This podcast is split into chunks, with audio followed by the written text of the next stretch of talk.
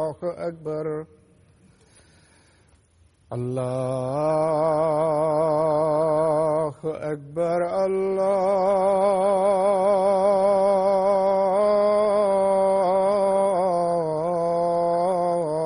الله أكبر أشهد أن لا إله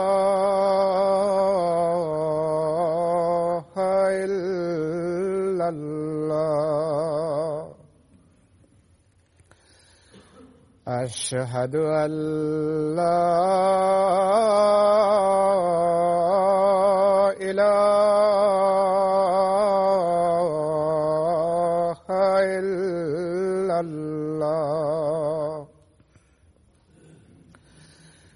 أشهد أن محمد رسول الله.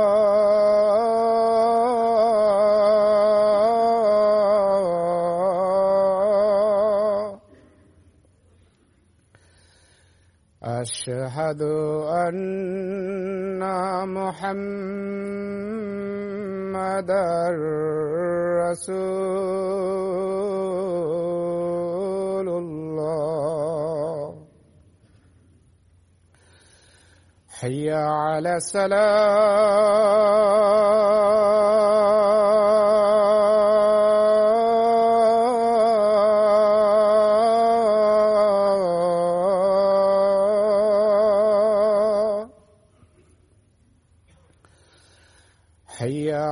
السلام.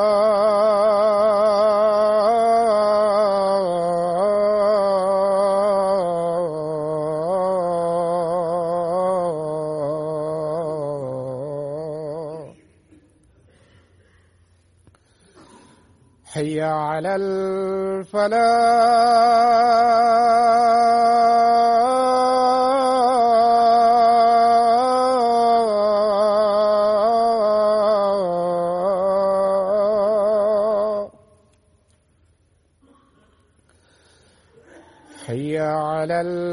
على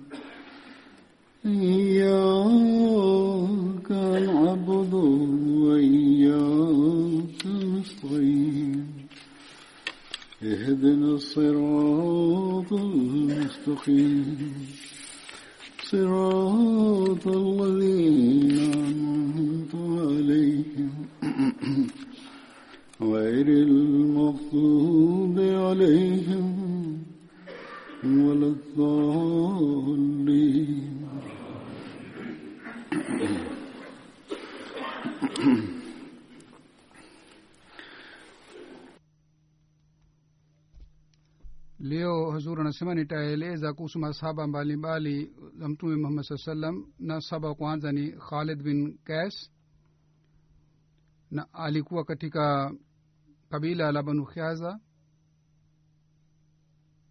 na baba yake alikuwa kas na mama yake alikuwa anaitwa salma binti harsa mke wake alikuwa umerabii kutoka kwake alizaliwa abdurahman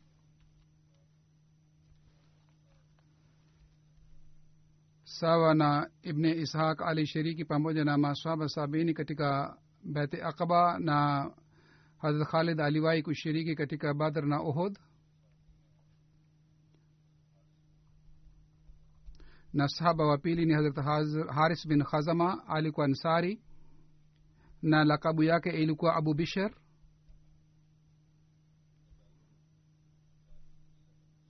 na alikuwa kutoka katika kabila la khazraj.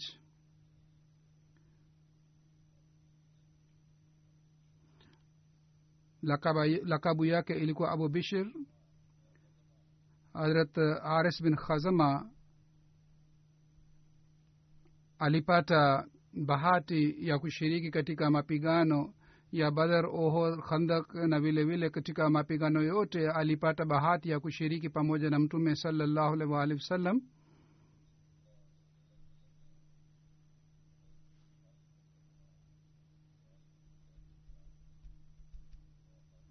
mtume salallahu alaihi waalihi wasallam alifanya ndugu katika, katika haris bin khazama na ayas bin nazir wakati wa mapigano ya tabuk wakati ngamia mtume saa salam ilipopotea wanafiki wakaleta shutuma dhidi ya mtume waalihi wasallam kwamba mtume hajali kuhusu ngamia yake hajui kuhusu ngamia yake namna gani atapata habari ya huko mbinguni mtume saa salam alipopata taarifa ya shutuma hii mtume saa salam akasema mimi najua yale tu kwayo mwenyezi mungu ananiambia na akasema sasa mungu ameniambia kuhusu ngamia yangu kwamba yeye yupo katika bonde fulani.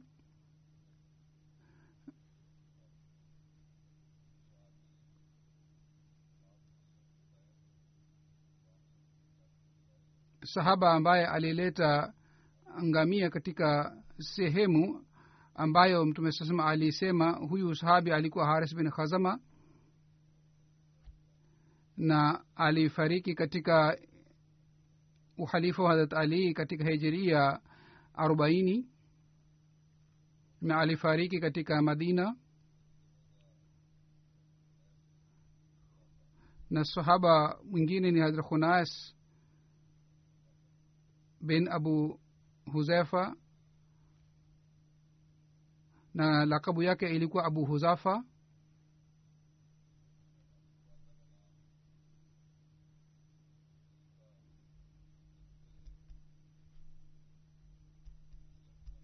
Na mama yake alikuwa naitwa zaifa.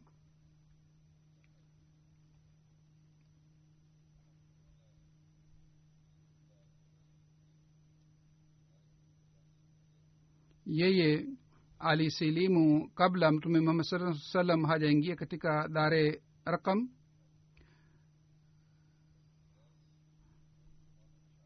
Harat hunas alikuwa miongoni mwa wale masahaba ambao walihamia mara ya pili katika habsha?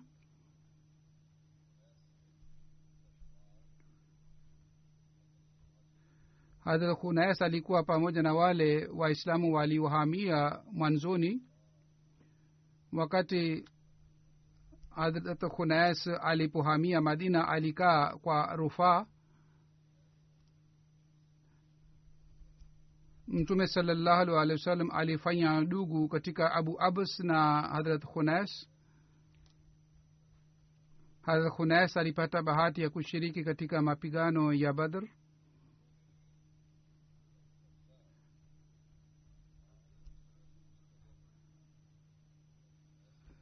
hadrat hafsa alikuwa ameolewa na hadrat khunais kabla ya kuolewa na mtume muhammad salllahu wasallam katika sirat khataman nabiyin katika maelezo yake imeandikwa kwamba harat umar alikuwa na binti yake moja aitwaye hadrat hafsa. Yeye aliolewa na khunas bin abu huzafa ambaye alikuwa sahaba maarufu sana na alishiriki katika badr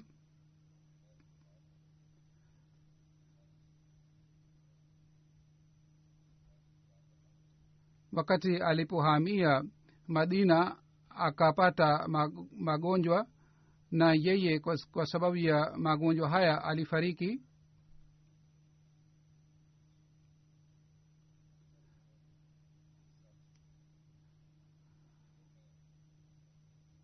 Hadrat hafsa alipofiwa mume wake wakati wake umri wake ulikuwa miaka ishirini hadrat umar aka akamwomba usman bin affan kwamba binti yangu ni mjane ikiwa unapenda unaweza kumwoa yeye. Lakini yeye harat usman hakumjibu. Baada harat umar aka akamwomba harat abubakar kwamba yeye amwoe binti yake lakini harat abubakar pia hakumjibu. Yeye pia akakaa kimya. Na kwa sababu ya hali hii harat umar akahuzunika sana. Harat umar raziallahu taala anhu katika hali hii ya huzuni alimwendea mtume salallahu alih walihi wasallam na alimwambia hali yote iliyotokea kwamba usman bin afan pia amekataa na hakujibu na abubakar pia hakujibu. Mtume salallahu salam kwa kusikia maelezo yake akasema usiwe na wasiwasi mungu akipenda hafsa atapata mume mzuri zaidi kuliko usman bin afan na kuliko abubakar na usman atapata mke mzuri zaidi kuliko hafsa mtume salallahu alwali wasallam alisema hayo kwa sababu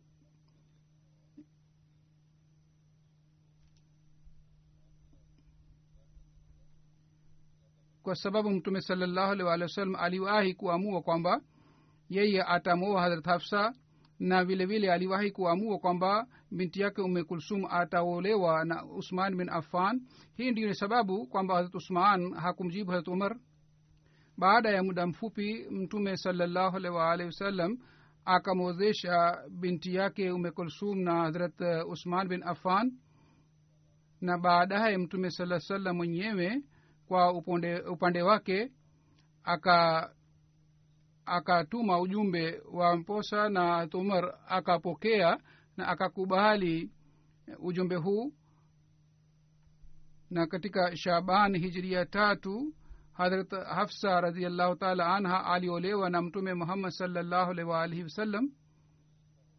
Wakati hafsa alipoolewa na mtume salllahu alaihi waalihi wasallam wakati ule abubakar akamwambia omar labda ulikuwa na wasiwasi au ulihuzunika wakati mimi sikukujibu kwa sababu uliniomba nimwoe binti yako lakini mimi sikukujibu. Sababu yake ni hii kwamba mimi nilikuwa nimeshapata taarifa kwamba mtume salallahu sallam atamoa hafsa lakini nilikuwa sipendi lakini sikupenda kwamba nikudhirishie siri hii bila idhini ya mtume salallahu alih wa sallam ikiwa mtume saa salam mwenyewe asingekuwa na nia ya kumwoa harat hafsa basi mimi ningemwoa hafsa bila kuwa na wasiwasi.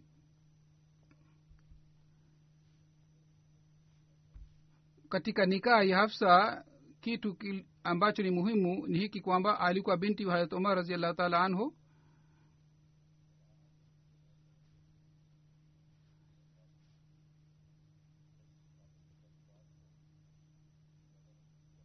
Harat umar alikuwa sahaba maarufu sana. Kwa hiyo mtume salallahu alih wa sallam kwa ajili ya kuboresha mahusiano haya na kwa sababu na kwa ajili ya kuondoa huzuni ya hafsa aliyopata kwa sababu ya kufiwa mume wake yeye mwenyewe aliamua kwamba atamwoa hadrat hafsa. Sawa na riwaya moja hadrat khunas bin huzafa alipata majiraha katika uhud na kwa sababu ya majiraha haya alifariki katika madina mtume salallahu alih waalihi wasallam aliswanisha jeneza yake na katika jannatulbaqii karibu na uh, hadrat usman bin mazun alizikwa.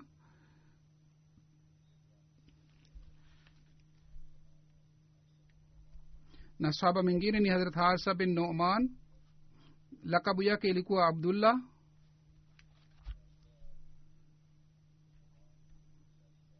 hadrat harisa bin noman alikuwa sahabi ansari na alikuwa katika banu najar alishiriki katika badar ohod khandak na vilevile katika mapigano yote.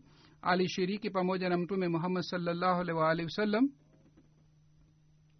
Alikuwa anajulikana kama ni sahaba maarufu sana.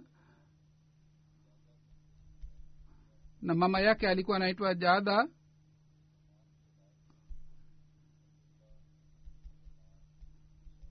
alikuwa na watoto abdullah abdurahman sauda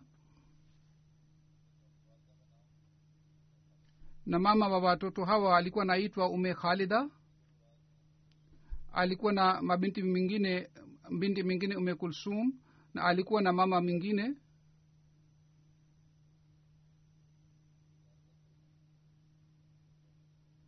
Na abdullah pia alikuwa mtoto wake na mama yake alikuwa mwingine sawa na riwaya ingine ni hivi kwamba harat ibni abbas anasema hadrat harisa bin noman alipita karibu na mtume salallahu alih wasallam. Wakati ule jibril alikuwa amekaa pamoja na mtume salallahu alih wasallam.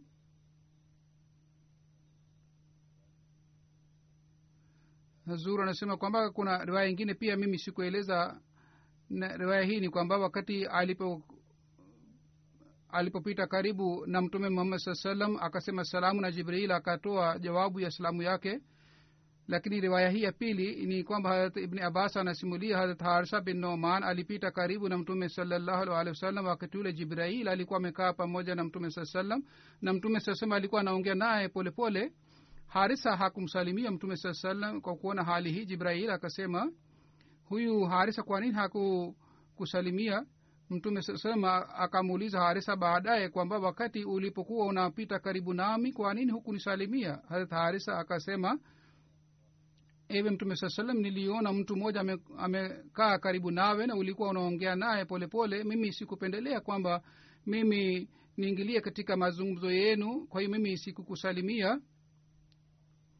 Mtume salallahu alehi wa sallam akamuuliza je ulimwona yule mtu ambaye alikuwa amekaa pamoja nami harat harisa akasema ndiyo mtume sasalam nilimuona mtume saa salam akasema huyu alikuwa jibrail alikuwa anasema kwamba huyu mtu angesalimia basi mimi ningemjibu mimi pia ningemsalimia kisha baadaye jibrail akasema huyu ni miongoni wa watu themanini maalum mtume saa salam anasema nikamuuliza jibrail maana yake ni nini jibrail akasema huyu ni miongoni wa wale watu themanini ambao katika mapigano ya hunen walisimama kwa imara. Riziki yao na riziki ya watoto wao mwenyezi mungu amepanga huko peponi. Basi mtume salallahu alih waalihi wasallam akamwambia mambo haya yote maelezo haya yote harat harisa.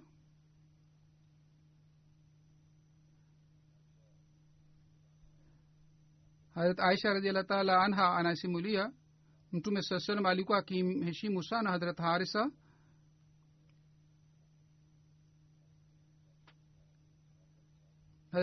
aisha anasema harat harisa alikuwa akimtendea vizuri mama yake na mtume salallahu alih wasallam akasema kwamba jinsi anayofanya mema harisa nyinyi nyote mnatakiwa mufanye mema sawa na hali yake.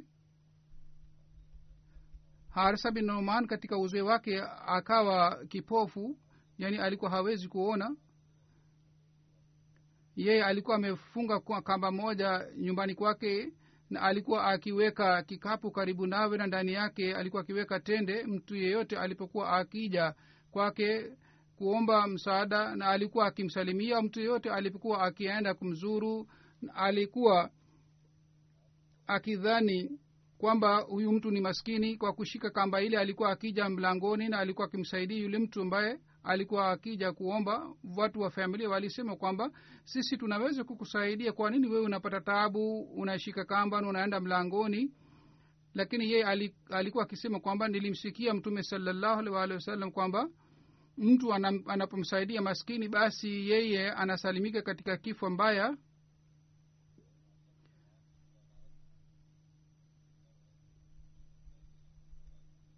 Katika riwaya inapatikana kwamba harisa alikuwa mtajiri sana na nyumba zake zilikuwa karibu na nyumba za mtume muhammad salllahu alih waalihi wasallam. Harat harisa alikuwa akitoa nyumba yake mtume salaa salam yani wakati mtume saa salam alipokuwa akioa mke mwingine harat harisa alikuwa akitoa nyumba yake moja na alikuwa akimpatia mtume saa salam kama ni zawadi. Wakati harat ali radiallahu taala anhu alipomoa harat fatima mtume saa salam akamwambia harat ali kwamba wewe utafute nyumba kwa ajili yako. Harat ali akatafuta nyumba na yeye akamoa harat fatima na akaanza kukaa katika nyumba ile. Baadaye mtume sasam akamwambia harat fatima kwamba mimi nataka ukae karibu nami usikae mbali. Harat fatima akam akamwomba mtume muhammad saa salam kwamba umwambie harat harisa bin noman kwamba yeye hame katika nyumba yake na kat, sisi tuhamie katika nyumba yake. Mtume saa salam akasema haritha ameshawahi kuhama kwa ajili yetu mara kadhaa yani mara kadhaa ametoa nyumba na ametupatia nyumba. Sasa mimi naona haya mimi nimwambie mara ya tena kwamba yeye hame katika nyumba yake na atupatie nyumba yake. Harisa alipopata taarifa hii ya jambo hili yeye akahama mara moja na yeye akahamia katika sehemu ingine na baadaye akamjia mtume salallahu alih akasema ewe mtume saa salam mimi nimepata taarifa kwamba wewe unataka fatima akae karibu nawe basi huyu hii ni nyumba yangu na nyumba hii ni karibu sana na nyumba zako. Mimi mwenyewe na mali yangu ni kwa ajili ya mtume na kwa ajili ya mwenyezi mungu. Ewe mtume saa salam unaweza kuchukua mali yangu yote mimi napenda mali ile ambayo utakayoniachia. Mtume sasema akasema kwamba umesema kweli mungu ateremshe baraka zake juu yako. Kwa hiyo mtume salallahu alih waalihi wasallam akamwita hadrat fatima karibu nawe karibu naye na akaanza kuishi katika nyumba ya hadrat harisa. Maelezo yake yameelezwa na hadrat bashir amesaba katika sirat khatama nabiyin hadrat mirza bashir amesaba anaandika kwamba hadrat ali alikuwa akiishi pamoja na mtume salallahu alih walih wasallam katika chumba moja lakini baada ya ku harusi yake ilikuwa muhimu kwamba akae pamoja na mke wake katika nyumba tofauti. Kwa hiyo mtume sasema akamwambia talii kwamba utafute nyumba ambapo unaweza kuishi pamoja na mke wako. Ali akatafuta nyumba na ba, na akamoa hadrat fatima. Wakati hadrat fatima alipoolewa na hadrat ali mtume saa salam alienda ku, kuwazuru mtume salallahu alaihi waalihi wasallam aka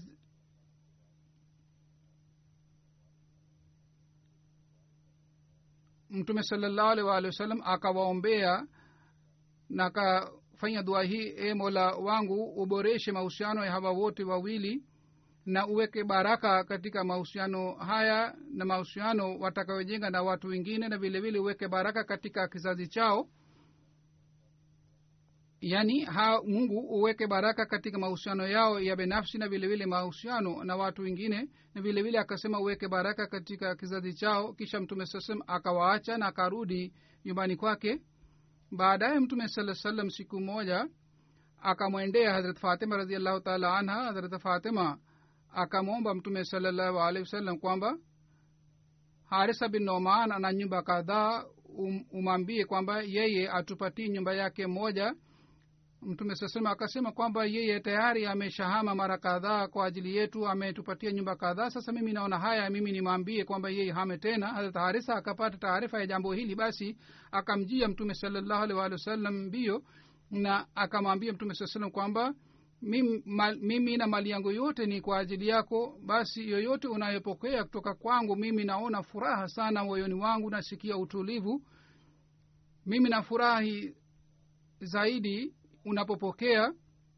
Basi harisa akasisitiza kwamba mtume saa salam apokee nyumba yake. Kwa hiyo yeye akahama katika nyumba yake kwa hiyo ali akaanza kuishi katika nyumba yake harat aisha anasimulia siku ya hunain mtume wasallam aliwahutubia masahaba na akasema nani ataka ni nani ambaye atakayetulinda usiku? Harisa bin naaman noman akainuka polepole kwa sababu ya alikuwa hafanyi haraka katika shughuli zake na kazi yake. Masahaba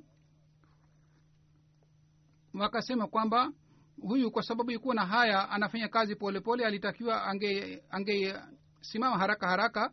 Mtume salallahu alih walih wa sallam akasema kwamba msiseme kwamba haya imemharibu harisa bali museme haya imemrekebisha harisa basi itakuwa sahihi zaidi.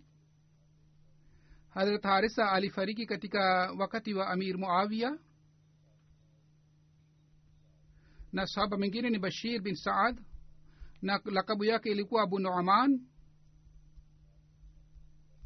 Saal bin salib alikuwa baba yake.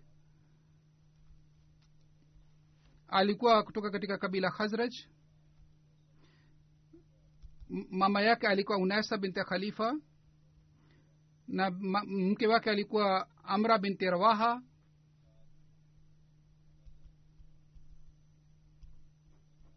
Bashir bin saad alikuwa anajua kuandika wakati wa ujahili na wakati ule watu wachache tu alikuwa anajua kuandika. Yeye alishiriki katika akbasania pamoja na maswaba sabini. Alishiriki katika mapigano yote pamoja na badar khandak na ohodh na alipata bahati ya kushiriki pamoja na mtume salallahu alih walihi wasallam katika mapigano yote. Mtume sasam katika shawal hijiria saba katika uongozi wa bashir bin saad. Alituma masahaba kadhaa kwa ajili ya kwa ajili ya mapigano fulani na wao wale maswaba walipigana na makafiri. Hadhrat bashir bin saad pia alipigana na makafiri na alipata majiraha na watu wakadhani wameuawa lakini jioni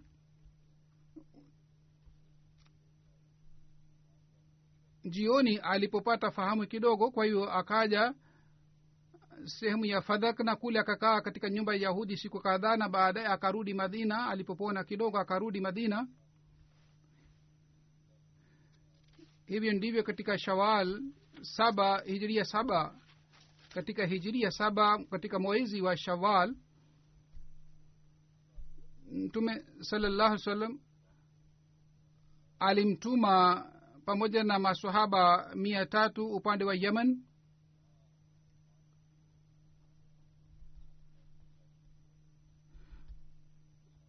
Kule atfan na uyena walijumuika na walikuwa wakifanya jama dhidi ya waislamu.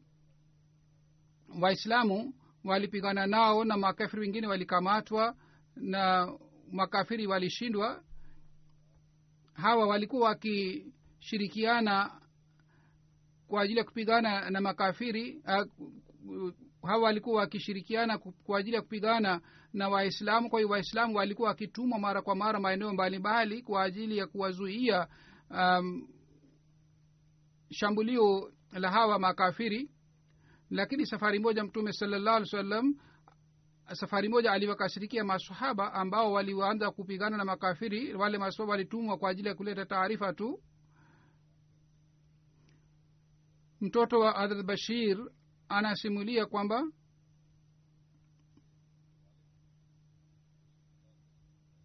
baba yake alimleta kwa mtume salallahu alehi wa sallam na akasema mimi nimempatia mtoto huyu wangu mtumwa mmoja kwa kusikia hii mtume saa salam akasema je umewapatia watoto wako wote watumwa au umempatia huyu moja tu? Akasema hapana nimempatia huyu tu. Basi mtume saa salam akasema kwamba umchukue usimpatie huyu moja na uache wengine katika riwaya ingine imeelezwa hasa noman bin bashir anasema baba yangu alinipatia mali fyola fulani. Riwaya hii inapatikana katika bukhari.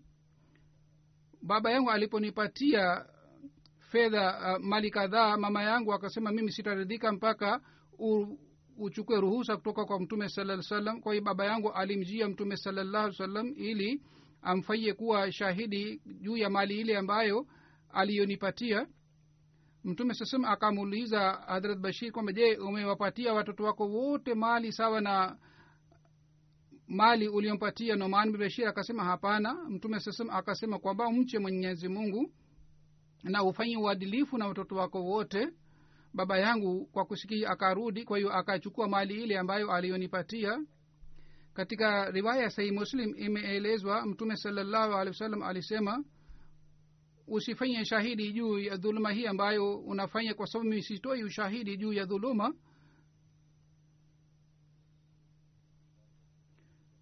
Kwa kueleza maelezo ya hadisi hii hadrat muslemaud radiallahu taala anhu ametoa tafsiri nzuri sana ametoa maelezo mazuri sana na maelezo haya ni mwelekeo kwa ajili yetu anasema mimi naona kwamba kauli hii ya mtume salallahu alih waalihi wasallam ni kuhusu ma vitu muhimu si kuhusu vitu vidogo vidogo. Kwa mfano kama tunakula ndizi huenda mtoto ambaye yupo mbele yetu tumpatie ndizi na mwingine asipate ndizi. Kwa hiyo mfano huu uliotolewa ni kuhusu vitu maalum kama farasi au mali kubwa. Mtume saa salam alimwambia mtu mmoja kwamba yeye awapatie mali watoto wote au farasi watoto wote au asimpatie mtu mmoja. Sababu yake ilikuwa hii kwamba katika waarabu uh, farasi alikuwa na thamani kubwa sana au mtumwa pia alikuwa anahesabiwa kama ni mali kubwa. Kwa hiyo kitu ambacho ni chenye thamani mtume sasema amesema kwamba watoto wote wapewe asipewe mtoto mmoja kwa kuacha wengine. Na ikiwa mmoja anapewa basi huenda watoto wengine watapata bughudha kwa sababu ya hii. Na kwa sababu ya hii itilafu inaweza kupatikana katika ndugu.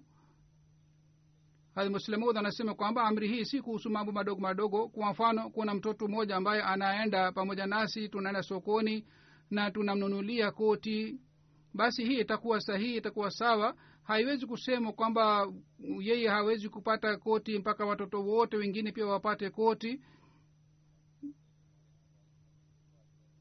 Anasema baadhi wakati sisi tunapokea zawadi mtoto ambaye anakuwa mbele yetu mtoto yule anaomba zawadi ile basi sisi tunampatia yule mtoto zawadi ile ambayo tuliyopewa. Basi ikiwa tunapatia si maana yake kwamba tunanyimwa haki za watoto wengine kwa sababu wakati mwingine tunapopata zawadi mtoto mwingine anapata basi amri hii si kuhusu mambo madogo madogo vitu vidogo vidogo bali ni kuhusu vitu vikubwa.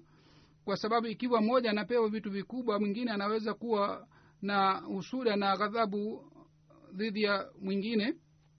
Almuslimu anasema kwamba mtoto wangu mmoja anapokuwa kijana kidogo mkubwa basi nampatia ardhi shamba kiasi fulani ili yeye atoe mchango wa wasiat ikiwa nafanya hivi si maana yake kwamba mimi nanyima haki za wengine bali mimi na nia hii kwamba watakapokuwa balehe wao pia watapata sehemu hivi au watapata mali hivi. Lakini kama mtu anatoa zawadi kwa mtoto mmoja na hatoi kwa ajili ya wengine na hivi husuda inapatikana basi hatakiwi afanye hivi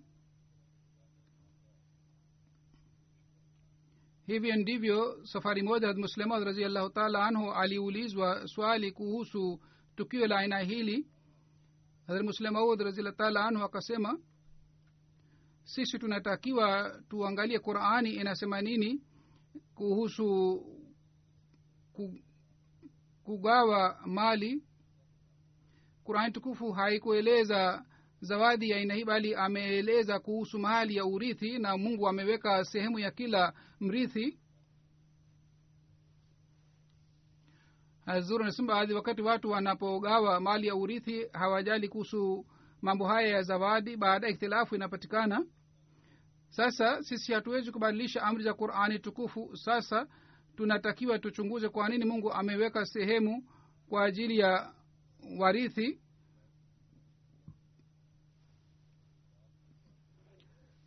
watoto wote wanatakiwa wapewe mali ya urithi sawasawa mtume salallahu alaihi waalihi wasallam alipomwambia yule mtu kwamba awapatie watoto wengine sababu yake ilikuwa hii kwamba kama watoto wanalazimika kutii wazazi hivyo ndio wazazi pia wanalazimika kuwatendea watoto wote sawasawa sawa.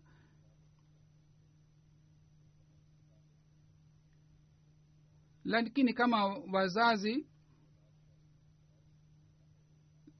hawafanyi uadilifu na hawagawi mali kisawasawa huenda katika hali hii labda watoto hawataenda kinyume na utii lakini hawatatii wazazi wao kwa ridhaa na kwa heari na kwa furaha bali watawatii wazazi kwa kujilazimisha. Basi hivi mapenzi yataondoka na mapenzi haya hayatapatikana katika wazazi na watoto ndiyo maana mungu amesema wazazi wasifanye hivi.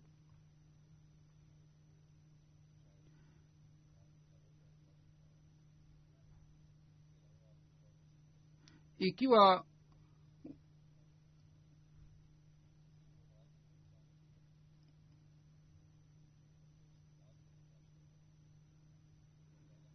ikiwa mtu anafanya kinyume na amri hii ya mwenyezi mungu basi hii hairuhusiwi.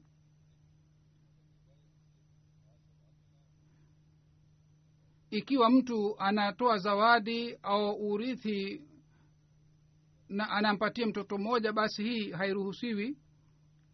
Lakini kama mtu anampatia zawadi mtu mwingine ambaye si mrithi basi anaweza kumpatia zawadi.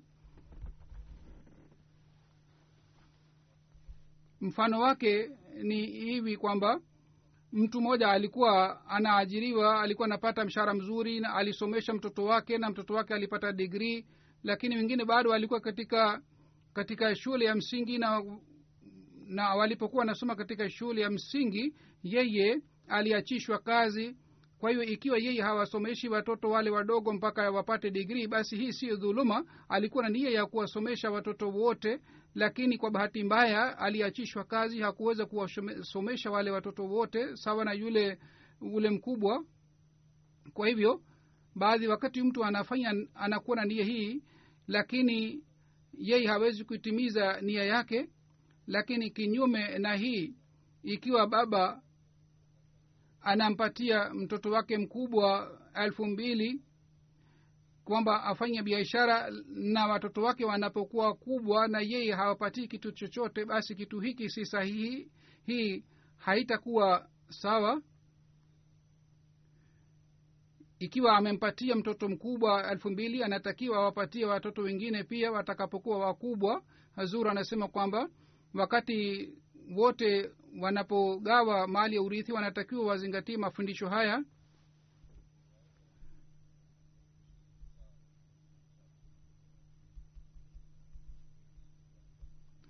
binti wa bashir bin saad anasimulia wakati wa khandak mama yangu umra alinipatia tende kadhaa na akasema ewe binti yangu mpatie baba yako na mjomba wako na uambie ni, ni chakula cha asubuhi kwa ajili yao. Yule binti anasema mimi nikaondoka na tende nikaanza kutafuta baba yangu na mjomba wangu na kwa wakati nilipokuwa nawatafuta hawa nilipita karibu na mtume saa salam mtume saa salam akasema ewe binti wewe umebeba nini? Nikasema ewe mtume saa salam mimi nimebeba tende. Mama yangu amenipatia kwa ajili baba yangu bashir bin saad na kwa ajili ya baba mjoba wangu abdullah bin roaha mtume saa salam akasema basi unipatie tende. Mimi nikawapatia mtume saa salam tende hizi mbili. Mtume salallahu alaihi waalihi wasallam akaweka tende hii juu ya juu ya shuka na kisha akafunika na akamwambia mtu mmoja kwamba uwaite watu wote. Kwa hiyo watu wote ambao walikuwa wanachimba khandak wakajumuika na wakaanza kula tende na tende zile ziliendelea kuongezeka mpaka watu wote walikuwepo pale walipokula. Niliona kwamba tende zile zilikuwa bado nyingi sana katika shuka ile la mtume saa salam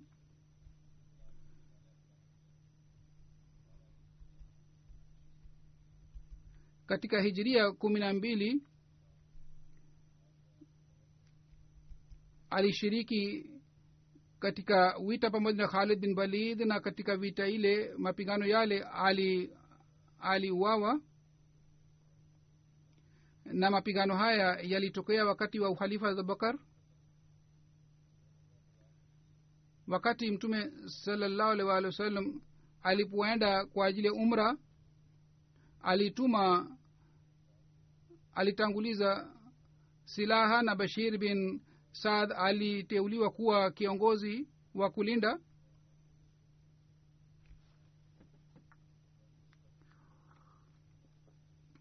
maelezo ya umra.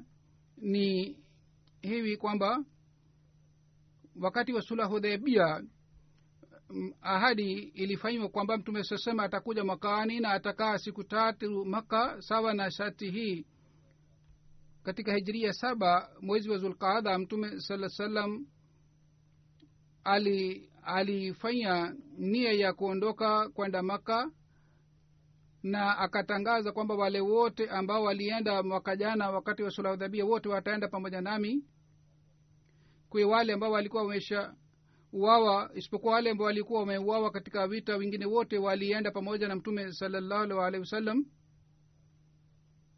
mtume saa salam alitanguliza silaha. Kwa nini alituma silaha kabla ya kuondoka kwake? Sababu yake ni nini? Sababu yake ilikuwa hii kwamba mtume saa salam alikuwa hategemei kwamba makafiri watatimiza ahadi yao. Ndiyo maana mtume salallahu alih waalihi wasallam alifanya matayarisho yote. Ikiwa mapigano yanatokea aweze kupigana na makafiri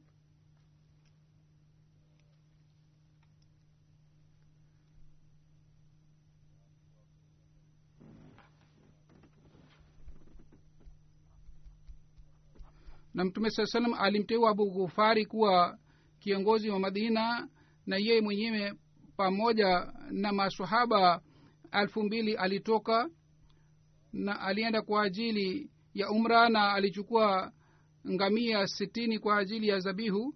Watu wa makafiri walipopata taarifa hii mtume sasema anakuja pamoja na maswaba zake na ana silaha pia wakapata wasiwasi. Kwa hiyo wakatuma watu kadhaa mpaka mara zahran sehemu ya mara zahran.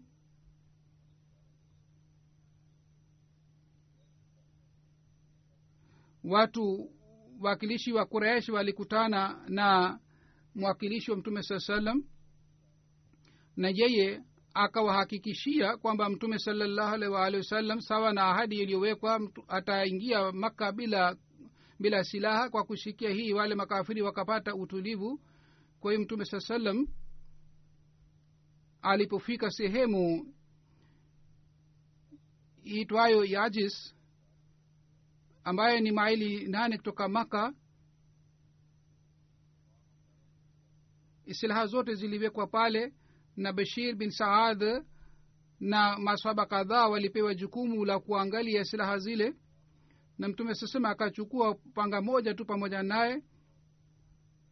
Kwa hiyo mtume sasema pamoja na masahaba zake kwa kusema labaik akaelekea kwenye maka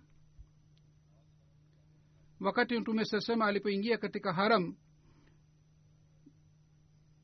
makafiri kadhaa wa kureshi kwa sababu ya uhusuda hawakuweza kuvumilia. Kwa hiyo wakaenda huko milimani na wakasema sisi hatuwezi kuona hali kwamba waislamu wanafanya tawafi ya maka ya khanakaba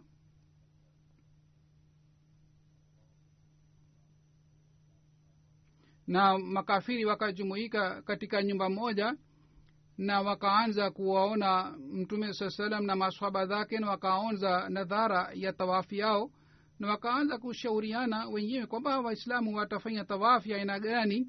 Hawa kwa sababu ya njaa na kwa sababu ya maradhi ya madina wamekonda kabisa na hali yao ya kiafya sio nzuri. Mtume saa salam akafika katika masjidi haram na akajifunika na akasema mungu ateremshe rehema zake yule ambaye atakayoonyesha nguvu na uwezo wake mbele ya hawa makafiri ambao wanasema maneno haya kwamba waislamu wamedhoofika na wamekonda. Yaani yeye awadhihir, awadhihirishe uwezo wake na nguvu yake. Yani aji ajiwae ajiwae ihram kwa njia ili nguvu ionekane kutoka kwake. Kwa hiyo masahaba wakaanza kutembea katika hali hii na tangu siku ile watu wanafanya tawafu mpaka leo kama walifanya wakati ule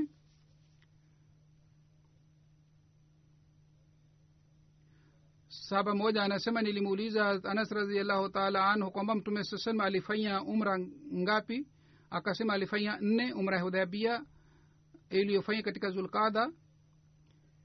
Wakati ule mtume saa hakuweza kufanya umra lakini inahesabiwa kama ni umra kwa sababu mtume saa alichinja zabihu yake pale katika sehemu ya sula hudhabia katika sehemu ya hudhabia ndiyo maana inahesabiwa kama ni umra.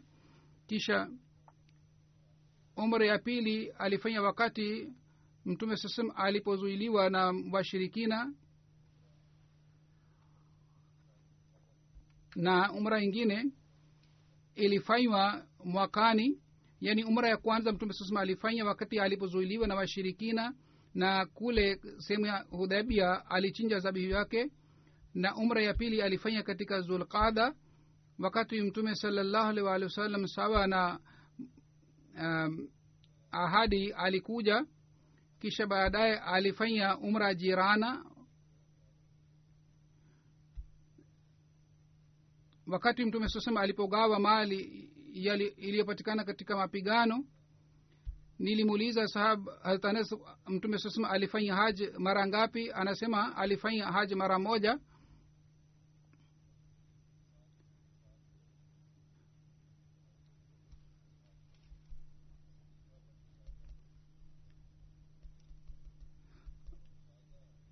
hazrat bashir bin saad alikuwa mtu ambaye alifanya bayat katika tukio la sakifa banu saada.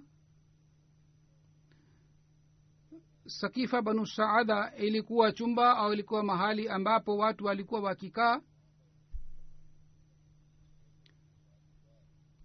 Baada ya kifo cha mtume muhammad salllahu alih waalihi wasallam katika sakifa banu saada banu khadraj walikuwa wanafanya kikao. Harat umar alipewa habari ya kikao hiki na ilisemwa kwamba huenda fitna itapatikana kwa sababu ya wanafiki. Kwa kusikia hii harat umar akamchukua harat abubakar na wote wakafika katika sakifa banu saada walipofika kule. Waka wakakuta kwamba banu khadraj wanataka wawe wakilishi wa mtume salallahu alehi wasallam na kabila lingine la ansar linasema kwamba liwe mwakilishi katika hali hii. Harat abubakar akawakumbusha kwamba viongozi watakuwa katika banu khazraj na ansar wakaacha maadai yao na wote wakafanya bayet kwa mkono harat abubakar raziallahu taala anhu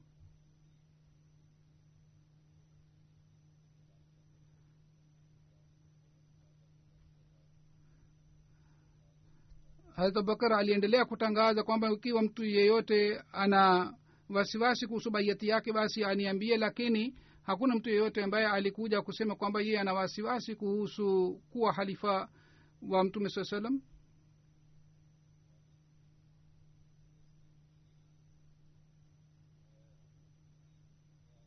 maelezo ya tukio hili ni hivi. Wakati makabila walipokuwa wanafanya kikao na wanafiki pia wana, walikuwa wanaeneza shari wakati ule abubakar na umar wakafika pale ambapo walikuwa wanafanya kikao. Ansar wakaweka ushauri wao mbele yao.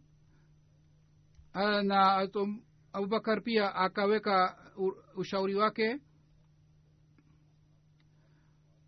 ansar na muhajirin wote walikuwa wanafikiria kuhusu faida ya islam wanafiki walikuwa wanafikiria kuhusu fitina kwe waaminio walikuwepo katika ansar na muhajirin wote walikuwa wanafikiria faida ya islam kwamba lazima tuwe na kiongozi.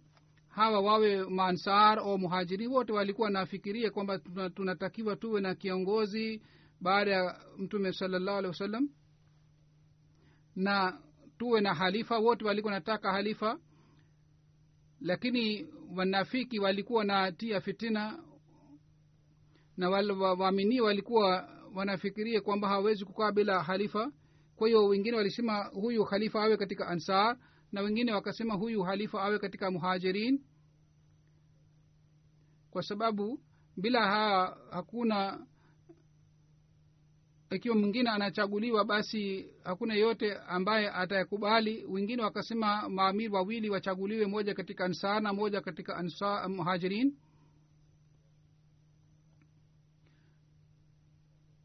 Ansar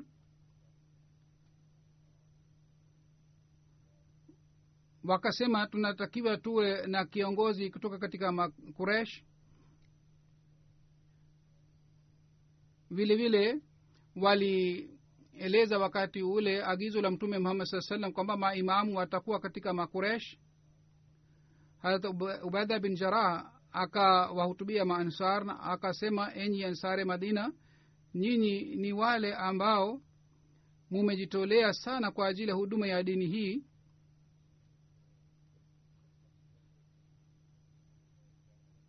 Na sasa nyinyi msibadilishe dini na msiseme kwamba amir apatikane katika ansaro muhajirin o amir apatikane katika makabila haya yote basi watu wa ansar wakaathirika sana na bashir bin saad akasimama na akawahutubia maansar na akasema wallahi ingawa sisi tulitanguliza sisi tulitangulia kupigana na makafiri na tumetangulia juu ya muhajirin na tulifanya hayo yote kwa ajili ya kurekebisha hali zetu. Sasa sisi hatutakiwi tufanye kibri na fahari na sisi tuombe ujira wa dunia kwa sababu ya ile huduma yetu. Ujira wetu ni kwa mwenyezi mungu na yeye atatutosheleza.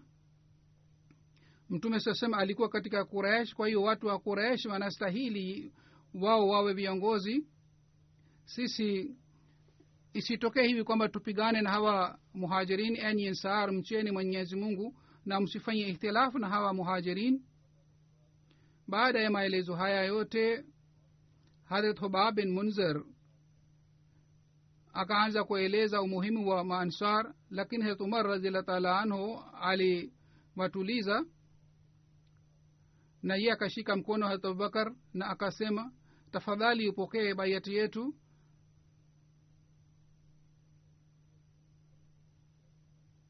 na akafanya baiati hazrat abubakar na akasema ewe abubakar mtume saa salam alikuamuru kwamba uongoze swala basi wewe ni khalifatullah sisi tunafanya baiati yako kwa sababu ya hii kwamba tunakuta wewe ni, ni mpendo wa mtume saa salam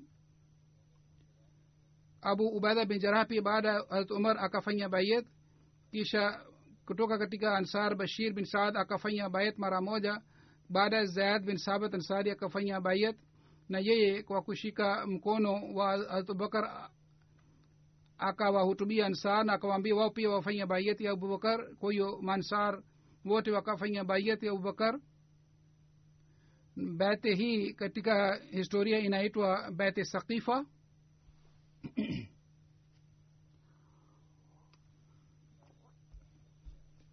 hazrat abu masud ansari anasimulia siku moja tulikuwa tumekaa katika kikao cha saad bin ubadha mtume saa salam alitujia hadrat bashir bin saad akamwambia mtume saa salam akamwomba mtume saa salam kwamba mungu ametuamuru kwamba tukusalimie.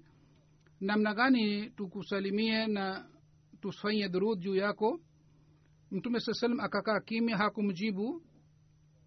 Yani mtume saa salam alikaa kimya kwa muda mrefu na sisi tukaona ingekuwa vizuri huyu asingemuuliza mtume saa salam lakini baadaye mtume saa salam akasema kwamba museme hivi allahuma sali ala muhammadin waala ali muhammadin kama sallaita ala ibrahima wa, wa barik ala muhammadin waala ali muhammadin kama barakta ala ali ibrahima fi lalamina innaka hamidu majid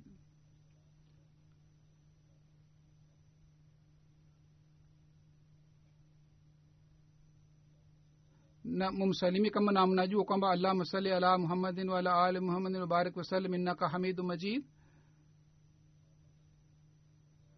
Hazur anasema hata mimi namaliza maelezo ya hawa masahaba nataka ku, kuomba wanajumuia wote wafanye dua katika bangladesh. Wanajumuia walikuwa wanapanga sehemu ya jalsa salana. Maulamaa wa kijina hawa wakaleta fitina sana. Waliendelea kuomba serikali isiwaruhusu wanajumuia wafanye jalsa salana yao. Wakati serikali ilipokataa basi hawa waharibifu wakashambulia nyumba za wanajumuia na madukani wakachoma nyumba na madukani na wanajumuia wengine wamepata majeraha. Fanyeni dua mwenyezi mungu arekebishe hali ya kule. Na wale ambao wamejeruhiwa mungu awaponyi haraka haraka sana na awajalie ponyo na mungu. Ajalie kwamba hawa wanajumuia waweze kufanya jalsa salana yao kwa amani. Baada ya swala nitasalisha janeza ghaibu. Na jeneza hii ni bi sadika begam sahiba alikuwa mama wa laika masaheb ambaye ni mbashiri kule marekani kusini amefariki katika umri wa miaka sabini na nne. Ina inalehi rajiun. Babu yake sheikh muhammad sultan aliwahi kujiunga na jumuiya. Elfu moja mia nane tisini na saba aliwahi kujiunga na jumuiya wakati umri wake ulikuwa miaka ishiri na nne. Na marehemu aliolewa elfu moja mia tisa sitini na nne na alikuwa mwanamke mwenye mfano mzuri kwa ajili ya wengine yeye aliwalea watoto wake wote na aliwasaidia jamaa zake wakati walipooa na walipoolewa na alikuwa akitanguliza starehe wengine juu ya starehe yake. Alikuwa akiswali swala alikuwa mtu wa kufanya mwanamke wa kufanya dua sana na alikuwa mwanamke wa kuishi maisha ya kawaida. Alikuwa akiwasaidia wanyonge na maskini. Alikuwa akisoma qurani tukufu bila kukosa na aliwasomesha qurani tukufu watoto wengi wa madhia na wasikuwa na jumuia na alichukua gharama yote wakati mtoto wake na binti yake walipohifadhi qurani tukufu. Aliwahi kuwa katibu wa maal na ishaat. Alikuwa amejenga maungano mazuri na uhalifa. Marehemu alikuwa musia.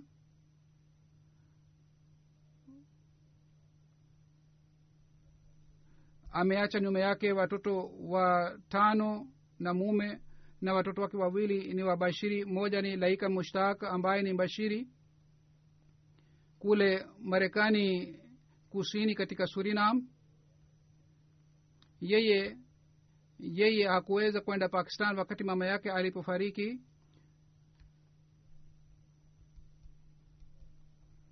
Mtoto wake mwingine muhammad walid ahmad ni bashiri anayetumikia jamaat katika pakistan. Muzaffar ahmad khalid ni mtoto mkwe pia ni bashiri ambaye anatumikia jumuiya katika pakistan islah markazia mwenyezi mungu amghofirie marehemu na apandishe madaraja yake. Mwenyezi mungu awajalie watoto wake pia waweze kuendeleza mema yake na mungu apokee maumbi yake aliyofanyia kwa ajili ya watoto wake. Amin